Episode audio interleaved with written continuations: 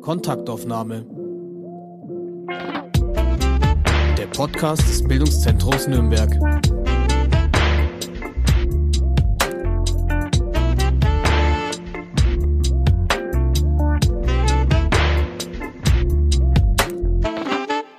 Herzlich willkommen zu einer neuen Kontaktaufnahme. Mein Name ist Tobias Wildner und heute spreche ich mit dem Journalisten Jonas Miller. Jonas Miller ist unter anderem für den Bayerischen Rundfunk tätig, arbeitet für die ARD und schreibt für Zeit Online. Ja, Herr Miller, sehr schön, dass Sie die Zeit gefunden haben für dieses Gespräch und dass wir jetzt hier sind. Ja, vielen Dank für die Einladung erstmal. Ja, wir wollen uns heute so ein bisschen über Ihre Arbeit unterhalten als Journalist, ähm, aktuell auch gerade in der Zeit, in den letzten Monaten. Äh, den ersten Gesprächstermin mussten wir gleich verschieben, weil sich Corona-bedingt ein Dreh bei Ihnen verschoben hat. Deshalb so zum Einstieg die Frage, hat denn Corona Ihren Arbeitsalltag verändert? Ich vermute jetzt mal, Sie gehören jetzt nicht unbedingt zu denjenigen, die jetzt Zeit für Meditation und Achtsamkeitsübungen haben. Äh, ja, das ist äh, richtig. Ähm, Corona hat auch meinen Arbeitsalltag äh, ziemlich verändert. Ich arbeite ja auch im Schichtdienst ähm, und ähm, es hat schon damit angefangen, als diese erste Corona-Welle kam, und wir dann in der Redaktion ähm, auch immer wieder die ganzen neuesten Meldungen ähm, reinbekommen haben, die dann natürlich auch ähm, bearbeitet haben. Und man hat schon gemerkt, dass äh, da jetzt was kommt, wovon niemand richtig einschätzen konnte, was das jetzt ist. Und ähm, wir uns dann auch ganz viele Sachen überlegt haben, wie wir jetzt mit dieser Corona-Pandemie umgehen können, journalistisch. Ja. Ähm, also da hat sich schon äh, dann auch einiges äh, geändert, sage ich mal, auch als es dann zum Beispiel auch so um das Thema ging mit irgendwelchen Passierscheinen, die ausgestellt werden sollten.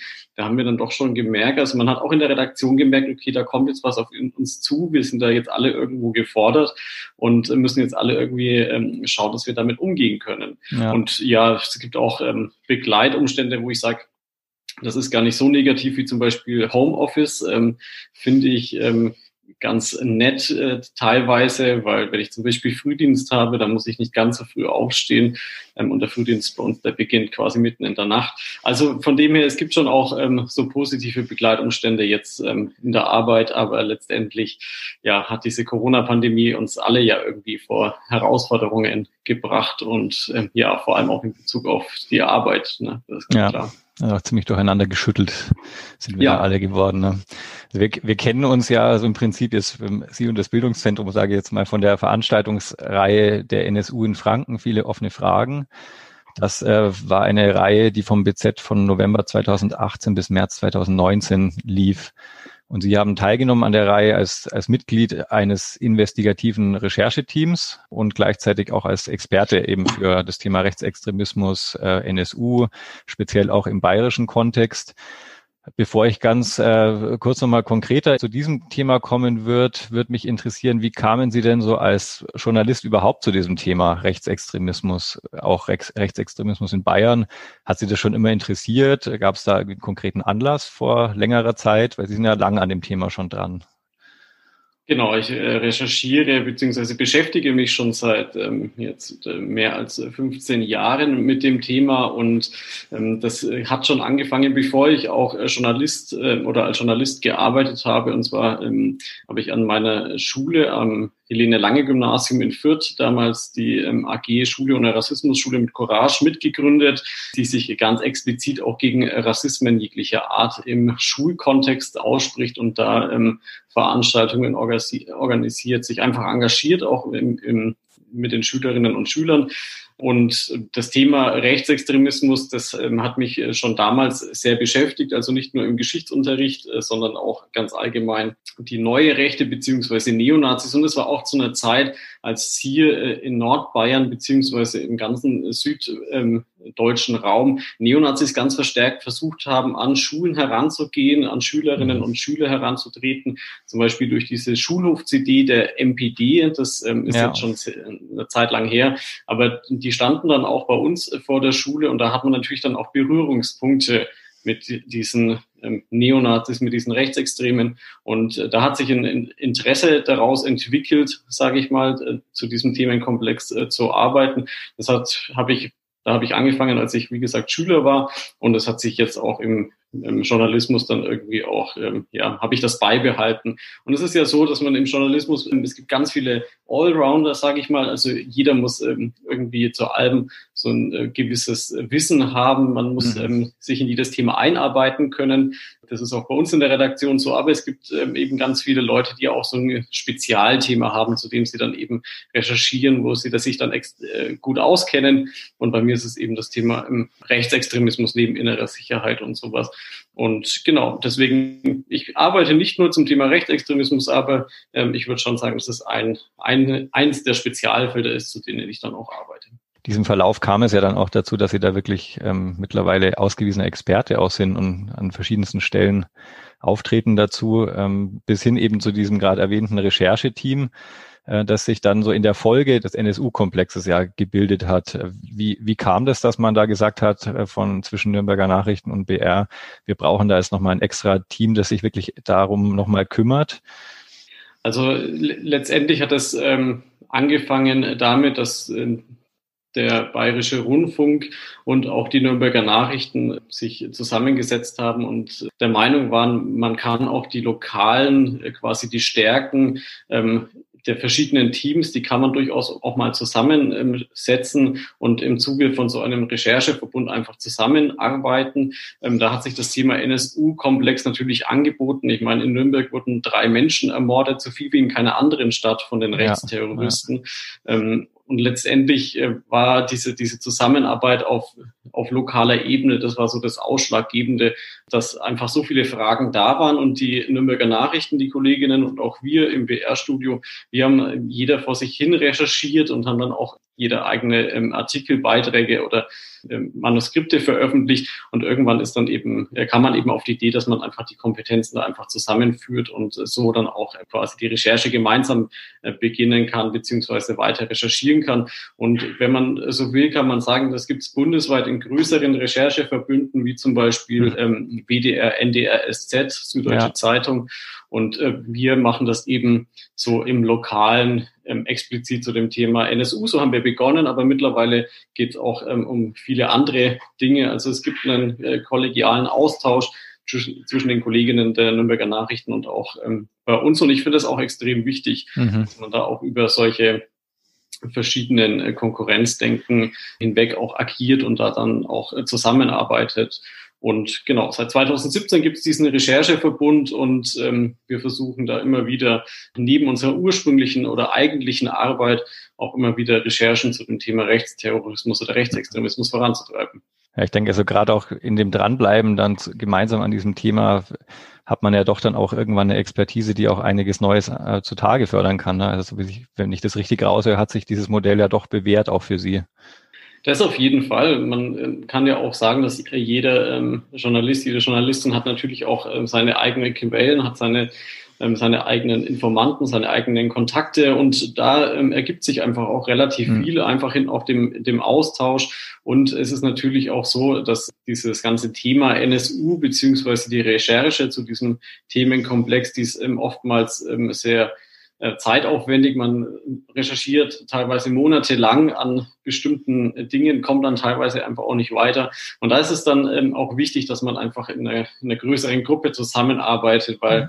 manchmal, das muss man schon auch ganz ehrlich sagen, da kämpft man dann auch gegen Windräder und man hat so ein bisschen das Gefühl, okay, ich muss da jetzt, man muss da jetzt weitermachen. Und wenn man nicht weiterkommt, dann ist es ganz gut, wenn man in einem Team arbeitet und natürlich kann man auch ähm, Aufgaben dann dementsprechend auch äh, ja, delegieren und äh, daraus ergibt sich dann eben auch eine, eine gute Zusammenarbeit in einem etwas größeren Team, wo auch mhm. ganz verschiedene Blickwinkel zum Beispiel auch mal angesprochen werden oder beleuchtet werden. Ja, Sie waren ja in, dem Kontext auch Sachverständiger für den NSU-Untersuchungsausschuss im Thürischen Landtag, haben natürlich den NSU-Prozess auch beobachtet. Äh, aktuell läuft ja eine Petition mit einer relativ breiten Beteiligung zur Einsetzung eines zweiten U-Ausschusses im Bayerischen Landtag also angestrengt von, ähm, angefangen von den Angehörigen der Opfer ähm, über die Nebenklageanwältinnen, Aktivistinnen bis hin sogar zu Matthias Egersdörfer als Kabarettist, als Bekannter. das legt ja jetzt schon auch nahe, da die Sache ist noch nicht vorbei. Und ähm, in den Medien ist das Thema ja auch immer wieder in der Hinsicht gespielt worden. Jetzt aus Ihrer ganz persönlichen Sicht und aus den Recherchen, die Sie gemacht haben, ist der NSU-Komplex ausreichend aufgearbeitet oder braucht es da wirklich nochmal richtig Schub, um doch nochmal Dinge zutage zu fördern, die momentan noch im Verborgenen sind? Also das kann ich ganz klar ähm, damit beantworten, dass der NSU in Gänze natürlich nicht aufgearbeitet wurde, ähm, da einfach noch so viele Fragezeichen offen sind, wie ja zum Beispiel die drängendste Frage für die Angehörigen. Ähm, wer hat ausgesucht, wer hat bestimmt, dass ähm, mein Angehöriger letztendlich dann ermordet wird. Also diese Frage konnte nicht geklärt werden und es konnte auch nach wie vor nicht geklärt werden, wer denn eigentlich auch die Leute waren, die ähm, die Menschen umgebracht, getötet haben. Man geht davon aus, dass es Uwe Mundlos und Uwe Böhnhardt immer gewesen sind, aber letztendlich ähm, in Gänze bewiesen wurde das nicht, auch im NSU-Prozess nicht. Mhm. Das ist natürlich eine, eine, eine, oder eine sehr wichtige Frage, die da im Raum steht. Aber wenn man jetzt auch weiter guckt, dann sehen wir, allein schon in Nürnberg, dass es eine Person gegeben hat, die im Besitz dieser NSU-Bekenner-DVD gewesen ist. Wir erinnern uns, das ist diese DVD mit dem Paulchen Panther ähm, Video, wo sich ähm, die Rechtsterroristen eben zu den Morden ähm, ja, bekennen. Ähm, und diese DVD wurde hier in Nürnberg bei den Nürnberger Nachrichten händisch eingeworfen. Beate Zschäpe kann es nicht gewesen sein. Uwe Mundlos und Uwe Böhnhardt waren zu dem Zeitpunkt schon tot. Also wir sehen, es gibt mindestens eine Person, die ein Teil des NSU gewesen ist oder zumindest Mitwisser, Mitwisserin mhm. war dieser Terrorgruppe, weil sonst hätte sie oder er diese, diese DVD nicht gehabt. Und ähm, auch das ist bis heute nicht bekannt. Also da auch läuft jemand auf freiem Fuß herum, wahrscheinlich ähm, der die da einfach ähm, ja, ein Teil dieses Netzwerks gewesen ist. Aber es geht auch noch weiter. Ich meine, wir müssen uns auch die Frage stellen, welche Verbindungen hatten denn die Sicherheitsbehörden in diese rechtsextreme Szene rein? Und ich meine, wir kriegen das auch immer wieder mit durch sämtliche Schlagzeilen, zum Beispiel, dass irgendwelche Geheimdienste oder Sicherheitsbehörden irgendwelche Akten vernichten, die, ähm, wo es dann im Nachhinein heißt, es war ein Versehen, dass die vernichtet wurden. Oder wir sehen in einem anderen Fall, dass ein Verfassungsschützer an einem Tatort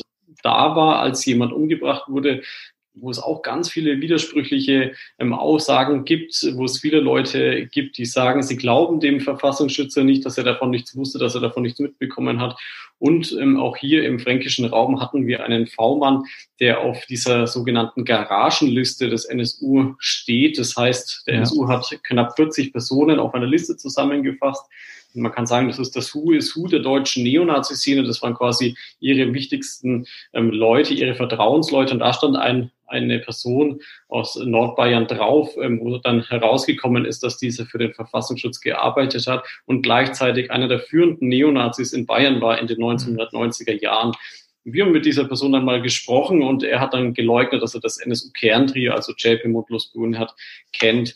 Ob man das jetzt glauben will oder nicht, ähm, das sei jedem selbst überlassen. Aber da sind einfach noch so viele Fragen offen, allein zu dieser Netzwerkgeschichte, ähm, wo wir sagen, da ist so viel noch im Argen und äh, deswegen ja, ist dieser NSU-Komplex in Gänze auf keinen Fall mhm. aufgelöst.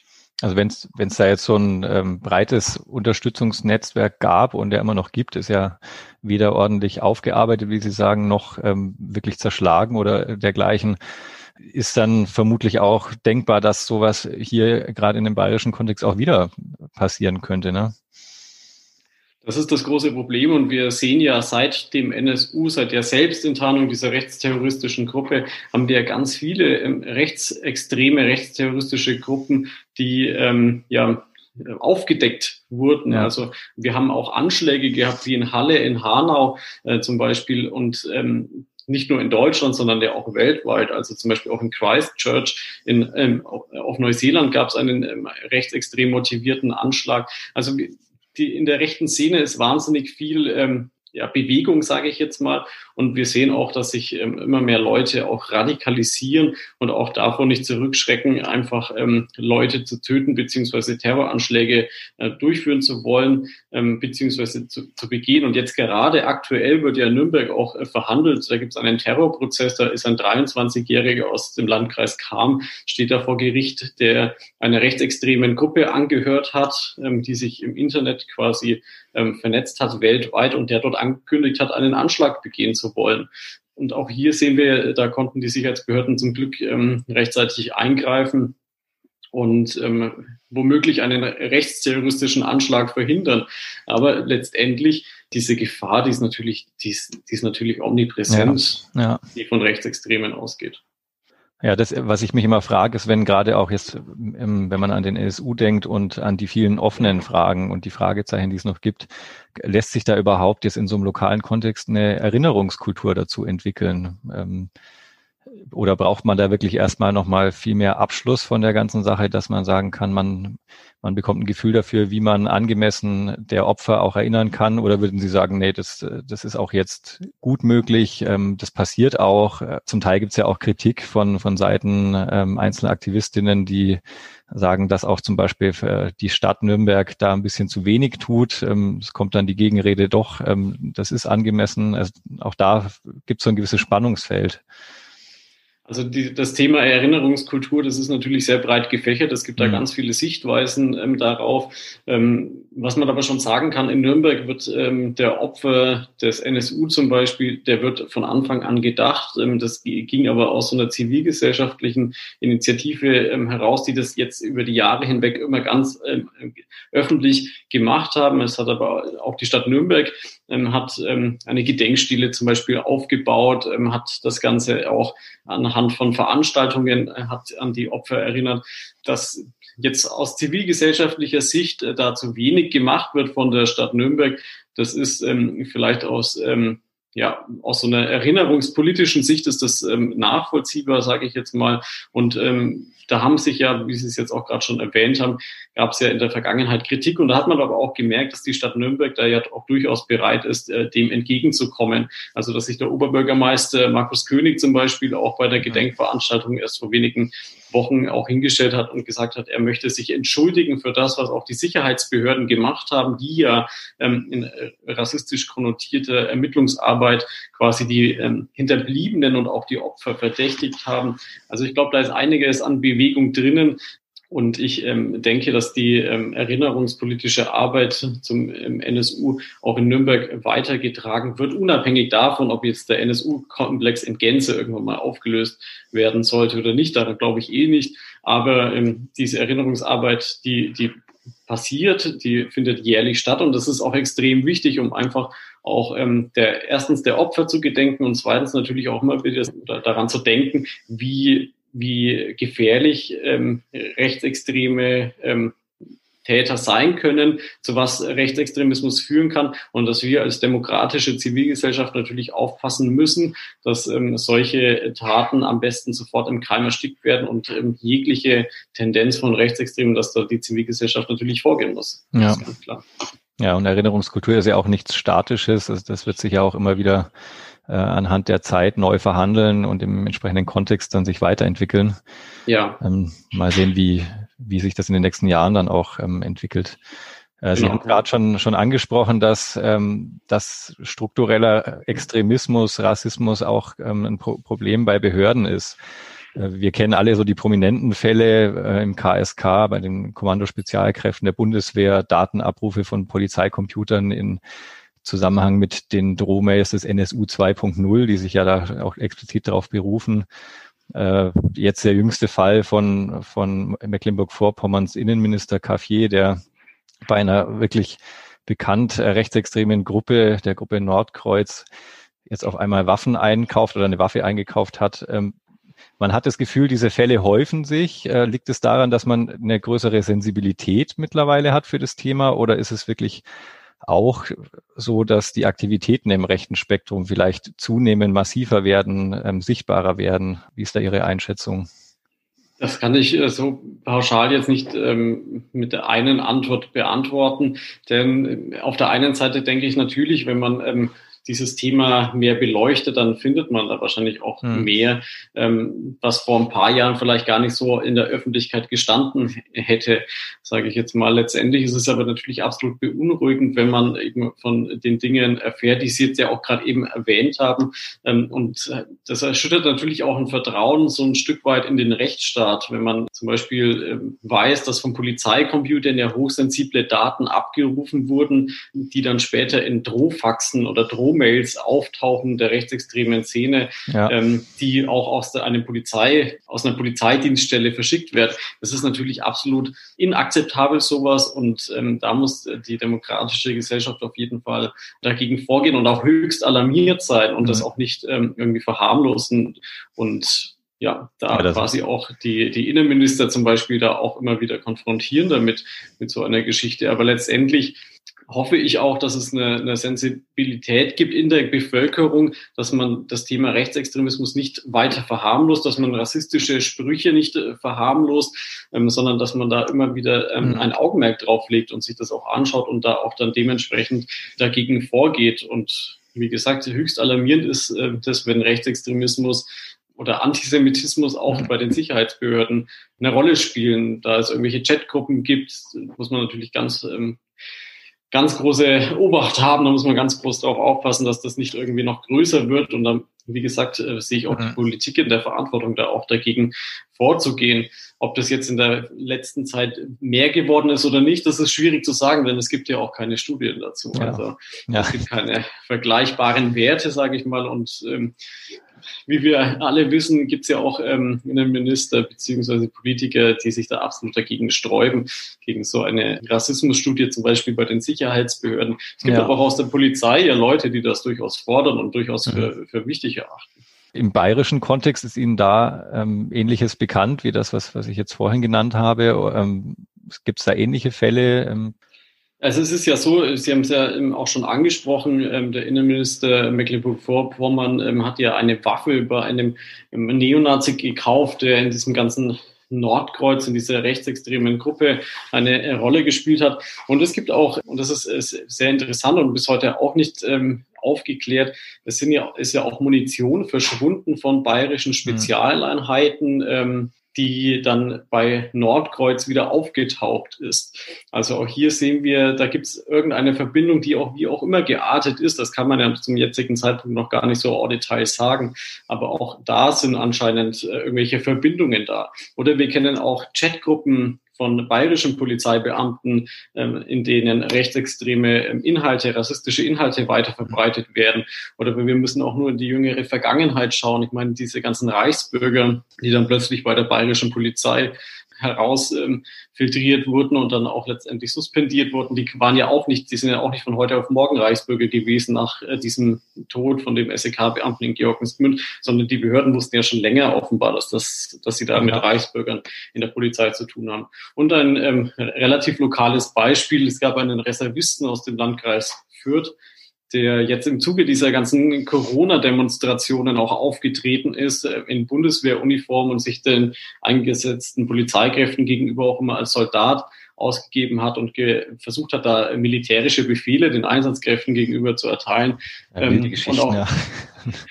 und auch hier sehen wir, ähm, beziehungsweise haben wir dann recherchiert, dass diese Person rechtsextreme Inhalte in so Chatgruppen geteilt hat, aufgerufen hat, die Regierung zu stürzen, gegen äh, Sicherheitskräfte vorzugehen, gegen Politiker vorzugehen, einen Systemsturz wollte mit, mit diesem ehemaligen veganen Koch und mittlerweile ähm, kann man durchaus sagen, rechtsextremen Attila Hildmann zu tun hatte. Und da sehen wir natürlich ja, ein, ein großes Problem, sage ich mal. Da muss man natürlich genauer hinschauen, wenn solche Leute aus dem Sicherheitsapparat, die an Waffen ausgebildet wurden, da plötzlich ähm, jetzt mit solchen Thematiken äh, unterwegs sind, von wegen, sie wollen jetzt hier Zwangs- ähm, oder militant äh, Gewalt ähm, bereit die, die Regierung stützen oder die demokratischen, ähm, die demokratische Gesellschaft quasi überwinden, äh, beziehungsweise stürzen. Das ist natürlich höchst bedenklich. Ja, wenn man so in, bayerischen Kontext mal bleibt, Sie, äh, Sie haben ja vor kurzem einen Artikel veröffentlicht zu einem AfD-Kreisvorstand in Bayreuth, der zurücktreten musste tatsächlich, weil Sie ihn damit konfrontiert hatten, äh, dass er in eben auch solchen Chatgruppen antisemitische Verschwörungstheorien verbreite. Äh, wie kam es zu dieser Recherche oder was ist da passiert? Also seit es die Corona-Pandemie gibt, ähm, beobachten wir, dass am rechtsextremen ähm, oder im rechtsextremen Milieu ganz viele Akteure jetzt auf Chatgruppen ausweichen, einfach auch aus dem Hintergrund, dass bei anderen sozialen Netzwerken wie zum Beispiel Facebook, YouTube oder Instagram menschenverachtende, rechtsextreme, rassistische Inhalte teilweise auch gelöscht werden, die Leute mhm. gesperrt werden. Ähm, deswegen sind sie zu Telegram äh, gegangen, ein Messenger-Dienst, ähnlich wie WhatsApp aufgebaut, wo man dann auch so Gruppen erstellen kann, weil dort wird quasi gegen nichts vorgegangen. Und das ist keine äh, Spezifikation der rechtsextremen Szene, sondern auch die ähm, Islamisten des selbst des äh, ernannten islamischen Staats zum Beispiel, die nutzen auch ganz massiv Telegram. Mhm. Also da gibt's wirklich, man findet dort alles von Terrorpropaganda, rechtsextremer Terrorpropaganda bis zu islamistischen äh, Gewaltvideos ist da alles irgendwie relativ leicht auch ähm, auffindbar. Und wir beobachten diese Chatgruppen eben seit der Corona-Pandemie ganz ähm, besonders, weil sich da auch ganz viele dieser sogenannten Corona-Rebellen eben auch organisieren. Mhm. Und bei diesem AfD-Beisitzer ähm, des Kreisverbandes ähm, oder Kreisvorstandes da in Bayreuth, da sind wir letztendlich auch drauf gestoßen, einfach durch so ein Monitoring dieser ganzen Gruppen. Und ähm, die Person hat da agiert, hat da geschrieben, hat sich auch ganz klar dazu, dazu geäußert, dass er bei der AfD ist ähm, hat dann auch Bilder von sich hochgeladen, wie er zum Beispiel am AfD-Infostand steht und so weiter. Und letztendlich ähm, haben ein Kollege und ich nichts anderes gemacht, als diese Person dann mal damit zu konfrontieren, mit den Dingen, die er da eben äußert, weil es dann eben auch in die Richtung geht, wir müssen den Staat abschaffen, beziehungsweise die demokratische Gesellschaft abschaffen, wo es auch dazu ging, um so, eine, um so einen Bezug zu Waffen. Und ähm, wir haben ihn einfach angefragt und haben natürlich aber auch bei, bei der Landesvorsitzenden angefragt, ähm, beim Kreisvorstand in Bayreuth angefragt. Und bevor wir irgendwas veröffentlichen konnten, hat er dann erklärt, dass er sein Amt mhm. letztendlich aufgibt. Also das da ging es dann schnell. Ging relativ schnell, sage ich mal. Okay. Ähm, ja. ja. Also ich habe es aber auch schon erlebt, dass ähm, zum Beispiel, wenn man so eine AfD-Funktionärin aus Nürnberg recherchiert, die äh, so Hitler-Bilder in ähm, einer WhatsApp-Gruppe weitergeleitet hat, die ähm, auch sich extrem rassistisch geäußert hat in so internen AfD-Chat-Gruppen. Wir haben die AfD damit auch konfrontiert und dann hieß es ähm, als Antwort beziehungsweise ein eigen eigener Prüfungsfall hat oder eine Prüfungskommission hat dann herausgefunden oder will herausgefunden haben, bleiben wir so, dass die Person einfach des, der deutschen Sprache nicht so mächtig sei und deswegen das Ganze nicht so ganz ähm, mhm. richtig einschätzen konnte, was sie da eben weiter verbreitet hat. Also man, in dem Fall in der AfD Bayreuth, da ging es relativ schnell, aber bei anderen Sachen, da wird einfach auch geleugnet, drumherum geredet und so weiter. Stark gemauert dann, ne? Ja. Genau. Äh, wie kann man sich das jetzt so vorstellen? Sie haben sagen, WhatsApp-Gruppen, äh, Telegram-Gruppen, kommen Sie da problemlos dran? Also ich frage mich immer, wie recherchiert man in so einer Szene? Äh, ist, ist das relativ offen? Offenbaren sich diese Gruppen selber oder muss man da wirklich viel Aufwand betreiben, dass man da, da reinkommt? Also ich sage mal so, es geht von ganz einfach mit ähm, mit, mit dem Handy, dass man da auch mit Klarnamen reingeht und dann okay. einfach mitliest Aha. und das ähm, interessiert da niemanden, wie auch in dieser AfD, ähm, ähm in AfD-Geschichte dieser Bayreuther Corona-Rebellengruppe war ich auch ganz normal mit meinem Handy unter Klarnamen und irgendwann bin ich dann blockiert worden, als die Geschichte dann auch draußen war, als wir berichtet haben ähm, im Hörfunk und auch ähm, online bei uns. Dann war das Ganze, ja, dann wurde ich halt gelöscht beziehungsweise blockiert. Ähm, also wie gesagt, es ist relativ einfach, diese Chatgruppen zum Beispiel ähm, anzuschauen, aber es gibt natürlich auch Chatgruppen, die findet man nicht so einfach, die sind geheim, da wird man eingeladen dazu, da gibt es dann nur Leute, die sich kennen und so. Und da ist es natürlich dann schon schwieriger hereinzukommen. Nichtsdestotrotz äh, gelingt uns das in vielen Fällen ab und zu, aber auch einfach nicht. Da gibt's verschiedene Methoden, wie wir das anstellen. Da will ich natürlich jetzt nicht näher drauf eingehen. Das ist ähm, Berufsgeheimnis. Sonst, das ist quasi Berufsgeheimnis, denn ähm, ja. Es ist auch wie im echten Leben. Ich meine, wir haben auch in dieser ganzen ähm, Recherche zum NSU-Komplex einfach mit sehr vielen Leuten zu tun gehabt, sind durch ganz Deutschland gefahren, waren angekündigt bei Leuten vor der Haustür gesprochen, haben mhm. ähm, Leute bei der Arbeit besucht, um einfach äh, mit ihnen zu sprechen. Und wie wir da immer vorgegangen sind und wie wir auch an diese Informationen herangekommen sind, das ähm, ja, darf man natürlich oder wollen wir einfach auch nicht äh, in der Öffentlichkeit breit treten, weil wir natürlich auch noch nicht am Ende sind und ja, ja letztendlich wir dadurch auch uns vielleicht auch die eigene Recherche irgendwann mal kaputt machen ja. würden. Aber das hört sich ja schon auch nach einer sehr mühsamen und kleinteiligen Puzzleteilsuche auch an. Ne? Das hat man letztendlich immer. Also auch bei diesen Verfassungsschützer oder V-Mann, der in diesem ganzen NSU-Komplex sehr nah dran war an dem. NSU-Kerntrio offenbar, sagen wir mal so. Ähm, auch da war es sehr schwierig, ähm, ihn ausfindig zu machen. Der hat zum Beispiel einen, ähm, unterlebt unter einem falschen Namen. Jetzt gerade seine Adresse ist gesperrt, versucht alles ganz geheim zu machen, dass man ihn nicht findet. Und ich sage mal so, ähm, wir waren da wirklich ähm, monatelang dran, um ihn aufzuspüren. Und irgendwann ist es uns auch ähm, gelungen. Also es ist einfach immer eine sehr eine, eine Puzzlearbeit, wie Sie auch schon gesagt mhm. haben. Also man muss auch ganz viele Informationen immer wieder zusammenstecken, auch ähm, Informationen, die man vielleicht schon längst zur Seite gelegt hat, die, die schon monatelang her sind, können irgendwann mal wieder wichtig werden. Und in dem Fall war es dann auch zum Beispiel so, dass wir mit Informationen gearbeitet haben, die wir vor Monaten irgendwann mal beiläufig aus einem Gespräch zum Beispiel mitbekommen haben, wo uns was gesagt wurde. Das war beiläufig und dann irgendwann haben wir diese Information aber einfach auch wieder benutzt und ähm, das hat uns dann auch einen großen Schritt weitergebracht. Also es ist eine wahnsinnige Puzzlearbeit, da stapeln sich extrem viele Dokumente und Akten und äh, was auch immer an. Und genau, es ist manchmal auch schwierig, den Überblick zu behalten. Also uns ja, geht es da oft ja. so, dass wir, ähm, dass wir uns selbst immer wieder auch mal spiegeln müssen, ob das ähm, alles noch so ob wir das alles noch richtig im Kopf haben, sage ich mal, ja. weil es einfach extrem viele Details sind, mit denen man sich da auch beschäftigt. Und da helfen natürlich dann auch diese Verbünde, ne, dass man sagt, man hat, man arbeitet im Team und eben nicht allein. Genau, das ist äh, ganz wichtig, weil ähm, es gibt ja viele äh, Leute, die oder viele Journalistinnen und Journalisten, die sich im Bereich Investigatives in ein Thema vertieft haben und äh, dort dann auch verloren haben. Also sowas, äh, sowas geht natürlich auch, die überhaupt mhm. nichts mehr anderes gehabt haben, nichts mehr anderes gesehen haben, sondern nur noch diese eine Geschichte, diese eine Recherche. Und da muss man natürlich auch so ein Stück weit aufpassen, dass man sich da nicht verliert in sowas und äh, komplett abtaucht und gar nicht mehr zugänglich ist für andere Dinge. Ja, ne, neben diesen Recherchen, äh, die Sie jetzt angesprochen haben, haben Sie auch ein Gutachten zur nordbayerischen Neonazi-Szene verfasst für den äh, Bundestag. Wenn man solche Sachen macht, äh, macht man sich ja eben gerade in diesem Milieu, um, um das es da geht, da sicherlich keine Freunde. Ist es da schon vorgekommen, dass Sie auch bedroht worden sind von ähm, Personen aus, aus diesen Milieus? Ich sage mal so bedroht, ja, auch schon relativ früh mit dem Beginn dieser, dieser journalistischen Arbeit.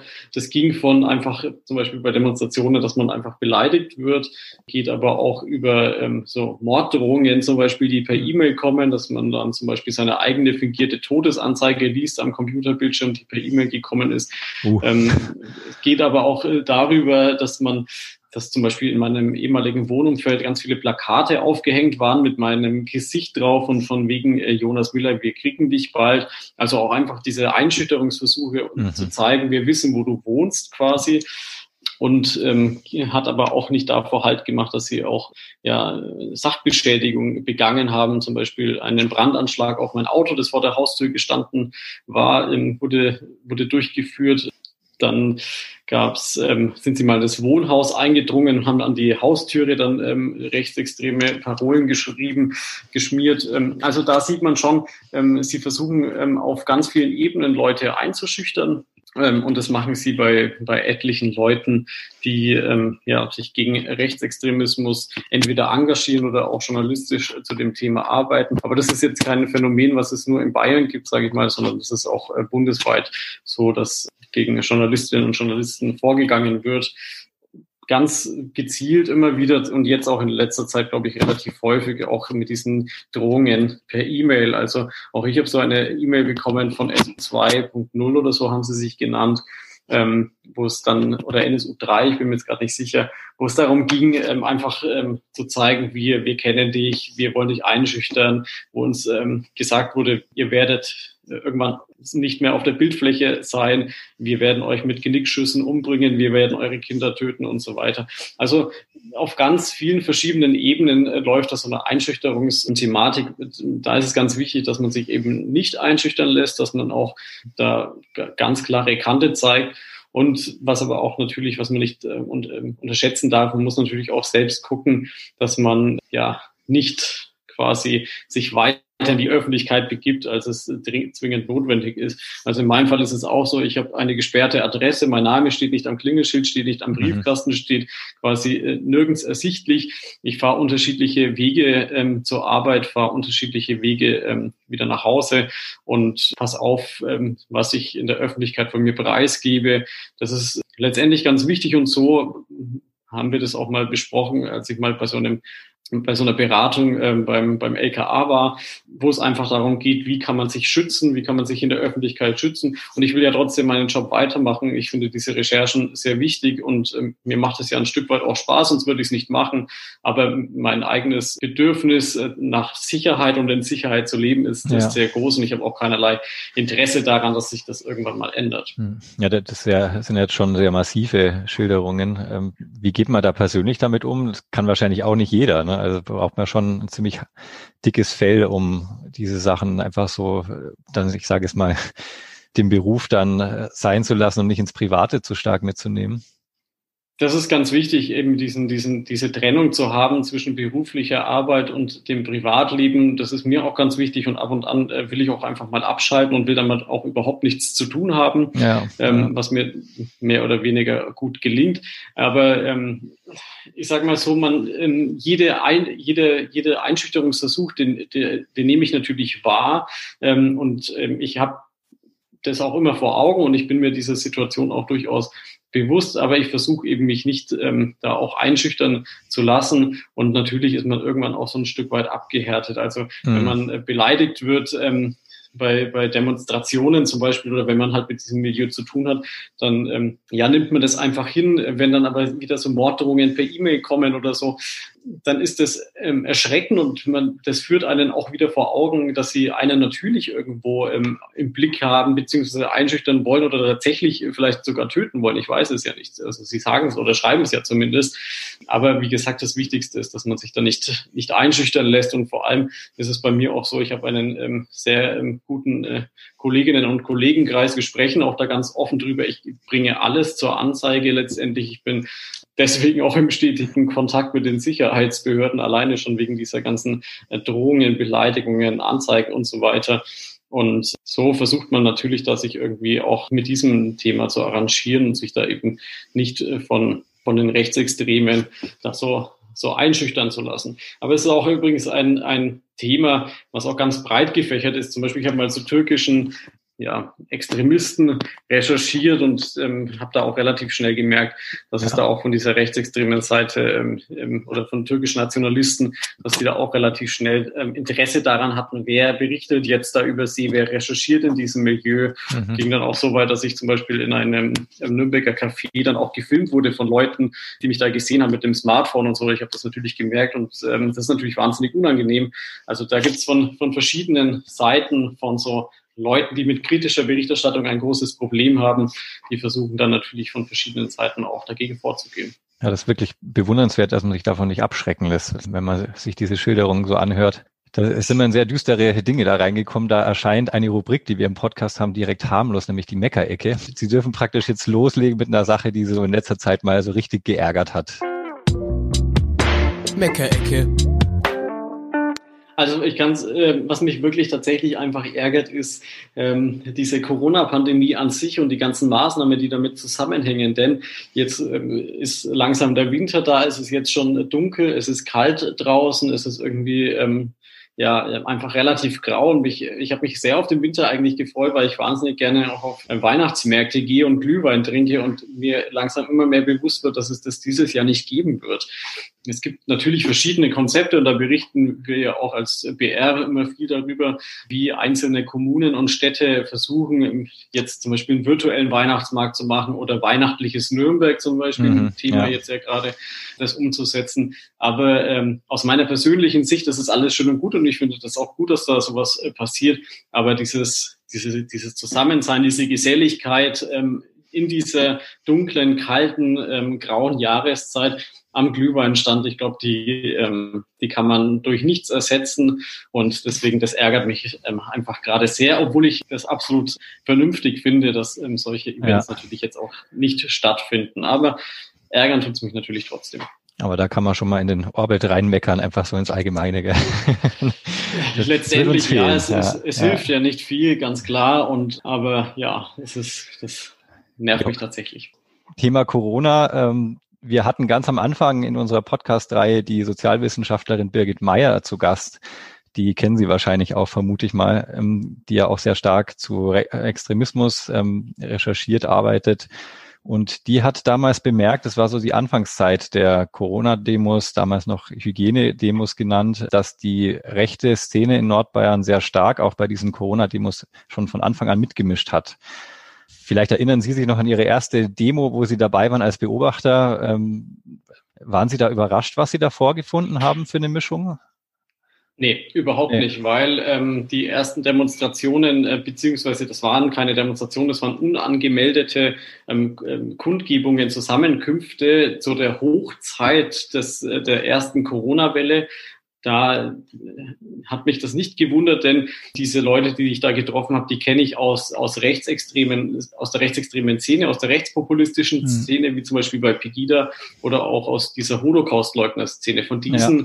Leuten, die haben das quasi initiiert, die haben die mit die ersten Kundgebungen gemacht, in Verbindung mit aber auch so Verschwörungstheoretikern ich habe das beobachtet und habe das dann auch ähm, so ähm, geschrieben, beziehungsweise habe da auch ähm, dann Beiträge dazu gemacht.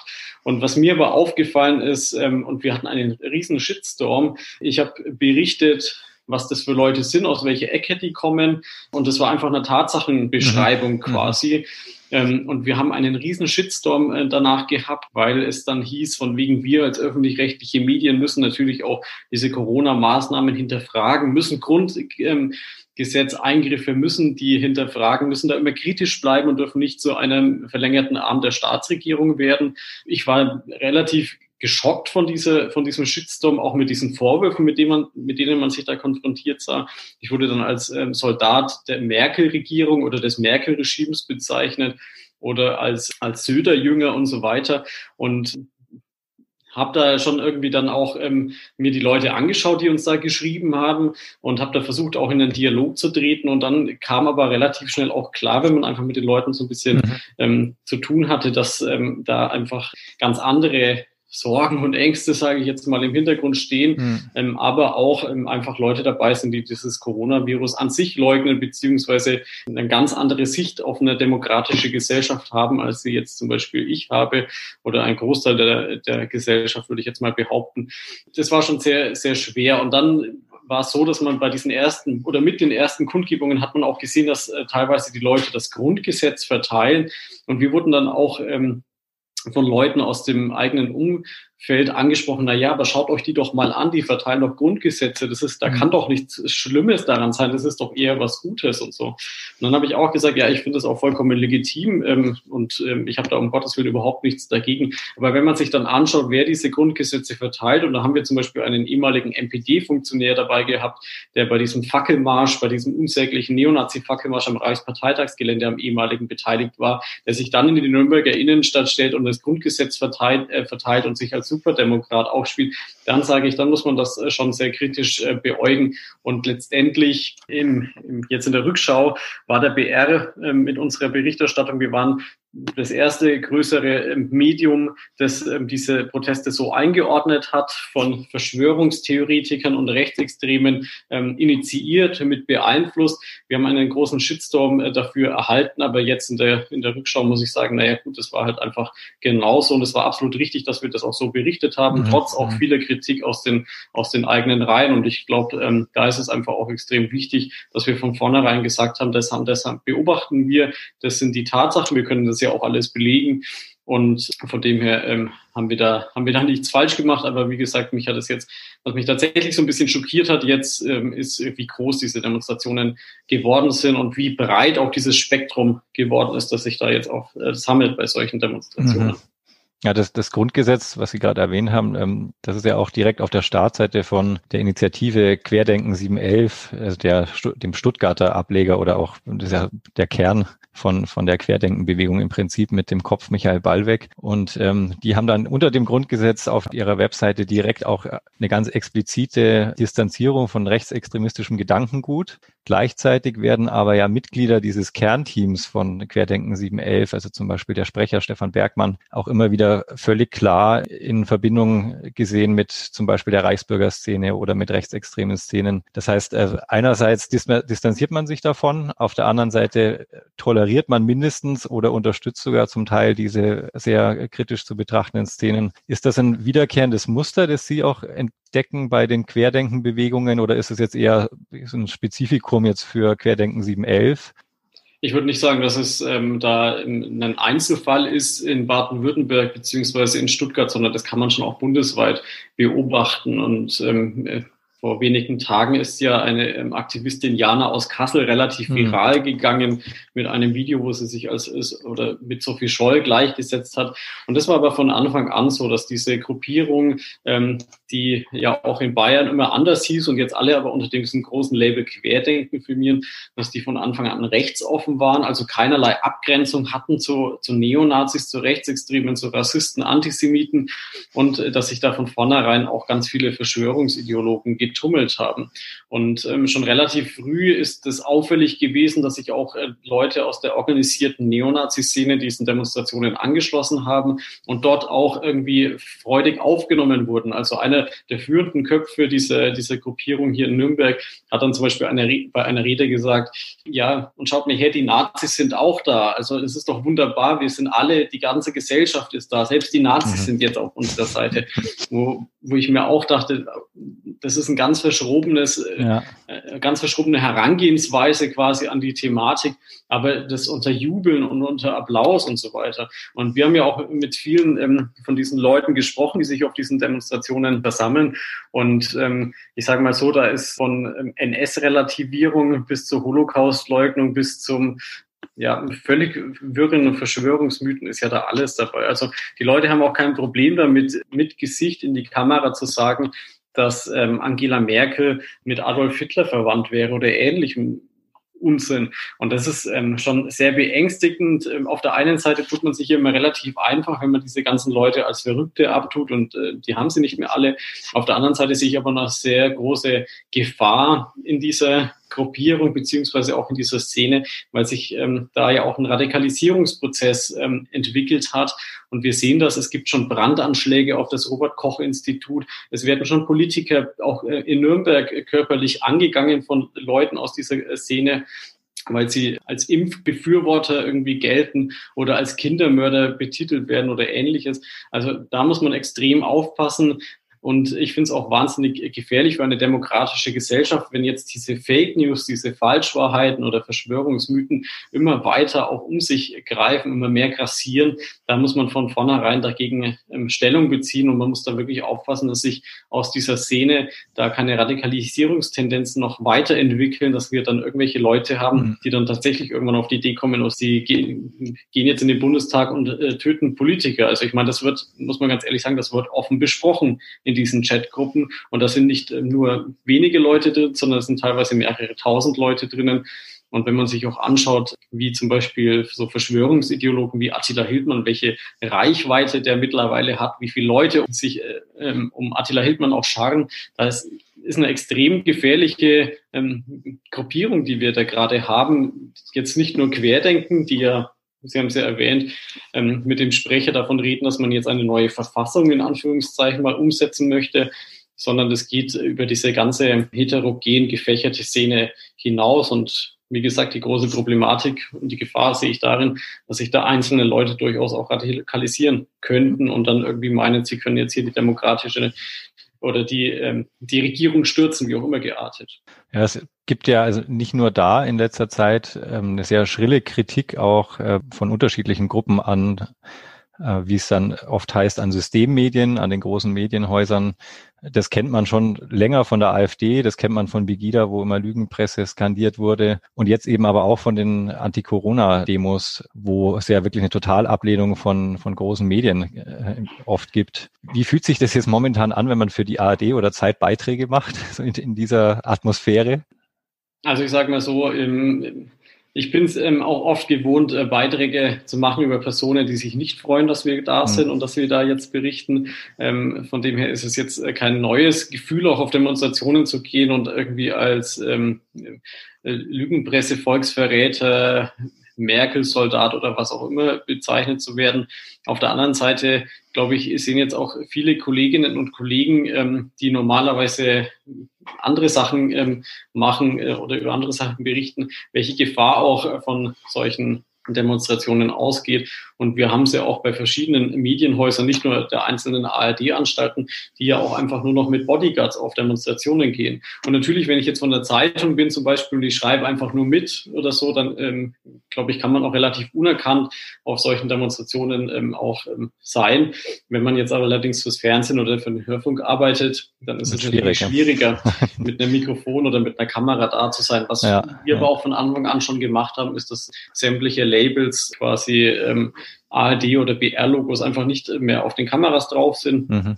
Auf den, ähm, auf den Mikrofonen drauf sind, einfach um ja dieses, diese, diese Gewalttätigkeit schon von vornherein so ein bisschen ähm, oder um sich selber zu schützen vor gewalttätigen Übergriffen. Und das ist aber ja eine Entwicklung, die wir nicht nur in Deutschland haben, sondern auch in, in anderen Ländern. Also es gibt auch äh, Kolleginnen und Kollegen im beim öffentlich-rechtlichen Rundfunk in anderen Ländern, die jetzt ja zum Beispiel auch ihre, ihre Wagen abgeklebt haben, beziehungsweise da keine Senderlogos mehr drauf haben. Also da muss man schon extrem drauf aufpassen, dass, ja, dass man da nichts in irgendeine Situation reinkommt, wo die Leute einen angreifen. Also ich habe da schon auch immer so einen gewissen Sicherheitsabstand und versuche da jetzt ähm, jeglicher Konfrontation aus dem Weg zu gehen, weil ich da einfach auch persönlich überhaupt kein Interesse daran habe. Aber wie gesagt, ja. diese, diese aufgeheizte Stimmung, die ist durchaus erlebbar. Also ich meine, das hat man von vornherein gehabt, ob das jetzt Pegida war oder eine AfD-Demonstration oder jetzt halt diese, diese Corona-Rebellen. Und ich wurde schon vor fünf Jahren bei einer, bei einer ähm, AfD-Demonstration kam auch so ein Anhänger ähm, aus München auf mich zu und hat mir ähm, einfach so einen Kopfstoß verpasst, so aus dem Nichts heraus quasi, ist auf mich zugegangen, hat mich da angegriffen körperlich. Also ja, da muss man einfach äh, echt schauen, dass man da irgendwie einen kritischen Abstand dazu hat, dass man sich selbst schützt. Aber es ist halt auch schwierig, da immer, ähm, denn man kann nicht irgendwie ganz viel Abstand haben, aber dann von dieser äh, Demonstration berichten, berichten wollen. Ja. Das ist halt ja. auch schwierig. Also man muss da immer irgendwie einen Weg finden, sage ich ja, mal. Also keine ganz einfache Gratwanderung. Genau. Ja, äh, das ist ja jetzt, was wir gerade, was Sie gerade beschrieben haben, wirklich so eine Totalablehnung oft. Ähm, es gibt aber ja zu dem, zu dem Thema Medienkritik auch durchaus differenziertere Beiträge. Ich erinnere mich zum Beispiel an eine Studie von den beiden Medienwissenschaftlern Dennis Gref und Martin Hennig. Ähm, die haben anhand der öffentlich-rechtlichen Sondersendungen von ARD und ZDF, also dem ARD Extra und dem ZDF Spezial, analysiert, welches Weltbild diese Sendungen so transportieren. Und da gab es dann doch auch so einen recht kritischen Befund, dass in diesen Sendungen die Krise, die wir momentan haben, als sehr konstantes und auch sehr ausweglos, auswegloses Bedrohungsszenario gezeigt wird. Also schon allein aufgrund der schieren Anzahl der Sendungen, die ja eigentlich dafür da sind, wirklich besondere Ereignisse zu, zu berichten und in der Hochzeit des Lockdowns wir das fast täglich hatten, zum anderen aber auch gab es so einzelne recht eindrückliche Kritikpunkte an der journalistischen Machart tatsächlich, dass ähm, hin und wieder auch fiktionalisierende Ästhetiken verwendet wurden, zum Beispiel äh, Sirenengeheul, das man aus Katastrophenfilmen kennt, das dann unabhängig vom gezeigten Bild zum Beispiel eingespielt wurde. Können Sie diese doch sehr, sehr kritische Analyse auch nachvollziehen? Auf jeden Fall. Ich meine, Medienkritik ist ja ganz wichtig und gehört ja auch zu einer demokratischen und aufgeklärten Gesellschaft, dass man nicht alles, was Fer im Fernsehen läuft, im Hörfunk gesendet wird oder in der Zeitung steht, auch unkritisch so aufnimmt und nicht hinterfragt. Das ist ja vollkommen legitim und das macht ja, mache ich ja auch selber. Also ähm, das ähm, auch wenn ich Beiträge von Kolleginnen oder Kollegen sehe, ähm, die natürlich auch trotzdem kritisch hinterfrage. Und natürlich ist Medienkritik äh, ganz exorbitant wichtig. Das ist äh, vollkommen klar. Man muss halt aufpassen, wo diese Medienkritik anfängt und wo sie aufhört.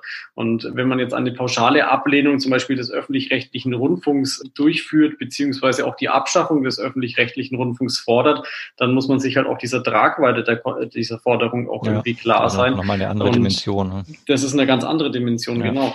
Und von dem her, wie gesagt, es gibt ähm, durchaus äh, Kritik, die ich auch in vielen Teilen und in vielen Punkten teile. Es ist halt immer die Frage, was und wie kritisiert wird. Ähm, mhm. Also, wie gesagt, und die Medienlandschaft hat sich ja auch einfach verändert. Ich meine, früher hatten ja. wir ein lineares Programm und die Leute konnten keinen, konnten keinen Widerspruch ähm, weitergeben, beziehungsweise das ist in den Sendern nicht angekommen oder relativ selten. Ähm, mittlerweile haben, kann jeder seinen eigenen Blog machen, jeder kann ähm, seinen eigenen was weiß ich, Facebook-Kanal aufmachen. Telegram-Chatgruppe ist ja ganz on vogue in der Zeit. Ähm, also da merkt man auch, dass sich äh, da auch die Medienlandschaft ähm, einfach viel, viel größer geworden ist, verbreitert hat. Und das kann man auf der einen Seite, ist das natürlich äh, kritisch, wenn man sieht, wie viel auch menschenverachtende Beiträge oder Fake News jetzt vor allem auch weitergetragen werden. Auf der anderen Seite ist das natürlich auch wahnsinnig äh, gut, um zu sehen, wie ähm, plural unsere Gesellschaft ja auch einfach ist. Aber wie gesagt, eine, eine, eine grundsätzliche Medienkritik ist erstmal ja nichts Falsches. Ja, Sie, Sie haben da jetzt angedeutet, es gibt ähm, mittlerweile eine, eine, unglaubliche Vielzahl an äh, Plattformen, Blogs, äh, die alle in irgendeiner Form mehr oder weniger journalistisch vorgeben zu arbeiten. Und es gibt dabei natürlich auch einige, also gerade so auch im, im Umfeld der Corona-Kritik, die vor, vorgeben, äh, unabhängig und investigativ journalistisch zu arbeiten, immer so in Abgrenzung auch der der großen Medien. Jetzt nicht nur an die gedacht, sondern generell an diese Vielfalt, die da jetzt entstanden ist. Wie schätzen Sie jetzt das ein, was da entsteht in der Medienlandschaft? Wo ist es noch eine gute Ergänzung, dass man einfach eine Pluralität auch von Berichterstattung herstellt und wo beginnt dann auch wirklich der Pseudojournalismus, wo, wo man sagt, das hat wirklich nichts mehr auch mit, mit seriösem Journalismus zu tun?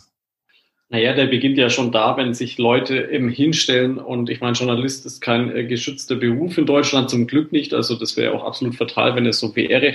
Ähm, die, ähm, es gibt Leute, die betreiben einen Blog, die betreiben einen YouTube-Channel oder eine Telegram-Chatgruppe, erreichen ähm, darüber wahnsinnig viele Menschen und füttern diese, diese Inhalte, diesen Content aber letztendlich nur mit Fake News, mit Falschpropaganda oder mit Aufstachelung gegen ähm, gegen äh, unsere Demokratie. Das ist natürlich wahnsinnig gefährlich.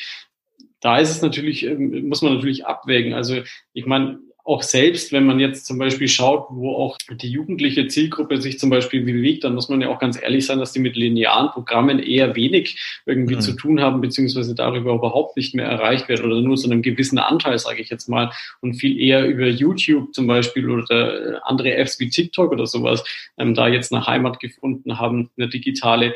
Und da ist es natürlich wichtig, dass auch die seriösen Medien quasi auch versuchen, auf diesen Plattformen auch äh, da zu sein und auch auch ähm, dadurch zu punkten, dass sie eben journalistisch arbeiten, damit sie, dass sie einordnen können, dass sie, dass ein, ein Fact-Checking, ein, ein Faktencheck stattfindet, um auch journalistische Grundsätze weiter zu vermitteln. Und hier finde ich es extrem ähm, sinnvoll, wenn Medien auch einfach damit hausieren gehen, warum es wichtig ist, dass es ähm, Qualitätsmedien gibt, nämlich weil Fakten gecheckt werden, weil ähm, Expertinnen und Experten zu Wort kommen, weil es auch eine kritische Stellung äh, zum Beispiel zu, zu den Regierenden gibt oder ähnliches.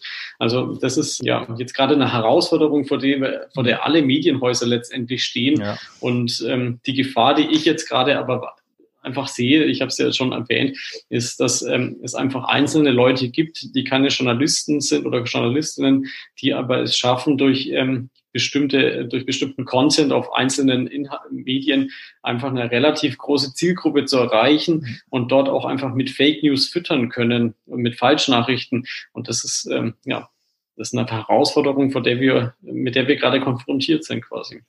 Ja, das ist ja auch eine Herausforderung für, für den Einzelnen, für die Einzelne, dass man eben beschossen wird mit Informationen aus unterschiedlichsten Seiten und da dann auch rausfiltern muss, wo kriege ich jetzt gerade Fake News serviert, ähm, wo habe ich jetzt einen schlechten Journalismus, sage ich jetzt mal vor mir, und wo eine seriöse Quelle. das ist, wenn man so reinhört in dem, in die Bekanntschaften, die man hat, in die Gruppen, an die man irgendwie rankommt, ja auch für viele gerade, gerade momentan in Zeiten der Pandemie auch eine, eine große, ja fast schon Überforderung, würde ich sagen. Das ist letztendlich, ähm, ich meine, wie kann man äh, auf äh, Falschnachrichten oder Verschwörungsmythen entzaubern? Ich meine, es geht letztendlich ja auch ähm, schon, oder fängt ja mit ganz simplen Fragen an, wenn man zum Beispiel nachfragt, woher hast du denn diese Information? Wer ist deine ja. Quelle? Und wenn dann ähm, keine Ahnung, Attila Hildmann oder so, KenFM oder was auch immer kommt, dann kann man schon äh, mal das auch kritisch hinterfragen. Und ich sage immer, ich meine, es gibt äh, viel Kritik an den, an den klassischen Medien, sage ich jetzt mal, an den, an den öffentlich-rechtlichen Medien oder auch an den Printmedien. Ähm, die mag in Teilen auch äh, zutreffend sein. Und ich, zum Beispiel auch in der Corona-Krise, ich habe auch ähm, einiges ähm, fand ich auch selber als Rezipient wahnsinnig schwierig, wie manche Medien damit umgegangen sind. Also nicht, also Bildzeitung oder ähm, solche Boulevardzeitungen jetzt sowieso, aber auch Qualitätszeitungen wie die Süddeutsche Zeitung, auch da habe ich ähm, große Kritik auch öffentlich daran geübt zum Beispiel. Aber das Wichtige ist, glaube ich, dass man äh, trotzdem im Journalismus immer vor Augen haben muss, alles, was man schreibt, muss richtig sein, muss nachprüfbar sein und ähm, muss auch mit Fakten unterlegt sein. Ja, also zum, zum Abschluss würde ich mal noch mal ein bisschen den Themen, äh, das Thema schwenken. Äh, Sie sind ja auch als Bildungsreferent tätig und halten Fachvorträge bei Parteien, Organisationen, Bildungseinrichtungen zu den Themen, über die wir jetzt auch schon gesprochen haben im Laufe des Gesprächs. Was reizt Sie jetzt im Vergleich zum Journalismus an dieser Arbeit, als Vortragsredner irgendwo zu sein oder als Bildungsreferent? Sagen wir mal so, ähm, ich äh, trenne das jetzt äh, gar nicht so arg, denn die Themen, über die ich spreche, die sind ja relativ ähnlich. Also es geht immer wieder ähm, ums Thema Rechtsextremismus, Rassismus, aber auch ähm, um äh, dem Thema, das Thema nationalsozialistischer Untergrund zum Beispiel. Was ich einfach wahnsinnig spannend finde, ist in verschiedene ja, Schulen zum Beispiel zu gehen, dort auch mit Schülerinnen und Schülern über dieses Thema zu sprechen, um einfach auch mal irgendwie ein Spiegelbild äh, zu haben oder äh, gespiegelt zu bekommen, wie denn eigentlich jetzt gerade Schülerinnen und Schüler über dieses Thema denken. Ja. Ist das überhaupt ein Thema? Wie wird damit umgegangen? Oder ich bin ja auch bei Behörden und ähm, rede dort zum Thema institutioneller Rassismus zum Beispiel wie passiert, wie wird denn dort über das Thema NSU-Ermittlungen zum Beispiel gesprochen? Hat sich da was bewegt seit der Selbstenttarnung des NSU? Gibt es da eine Aufarbeitung?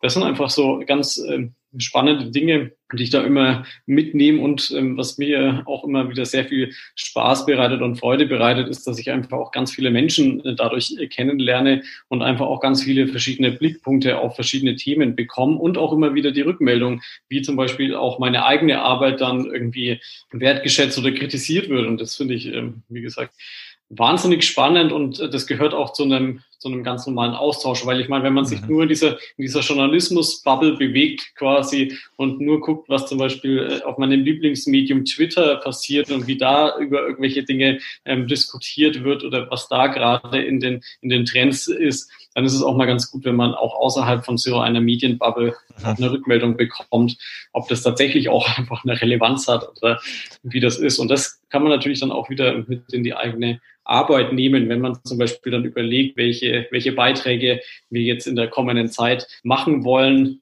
wie wir das gewichten. Das ist, ähm, glaube ich, ganz gut, wenn man da auch so eine, so eine, Rücken, eine Rückmeldung hat aus verschiedenen Teilen der Gesellschaft, ja, ganz klar. Also auch so ein Korrektiv für sich selber praktisch nochmal. Also ja immer spannend bei Bildungsveranstaltungen, wen erreicht man damit? Oft gerade bei, bei Vorträgen kommen dann die, die sich ohnehin mit dem Thema beschäftigen. Wie erreicht man in Anführungszeichen die richtigen?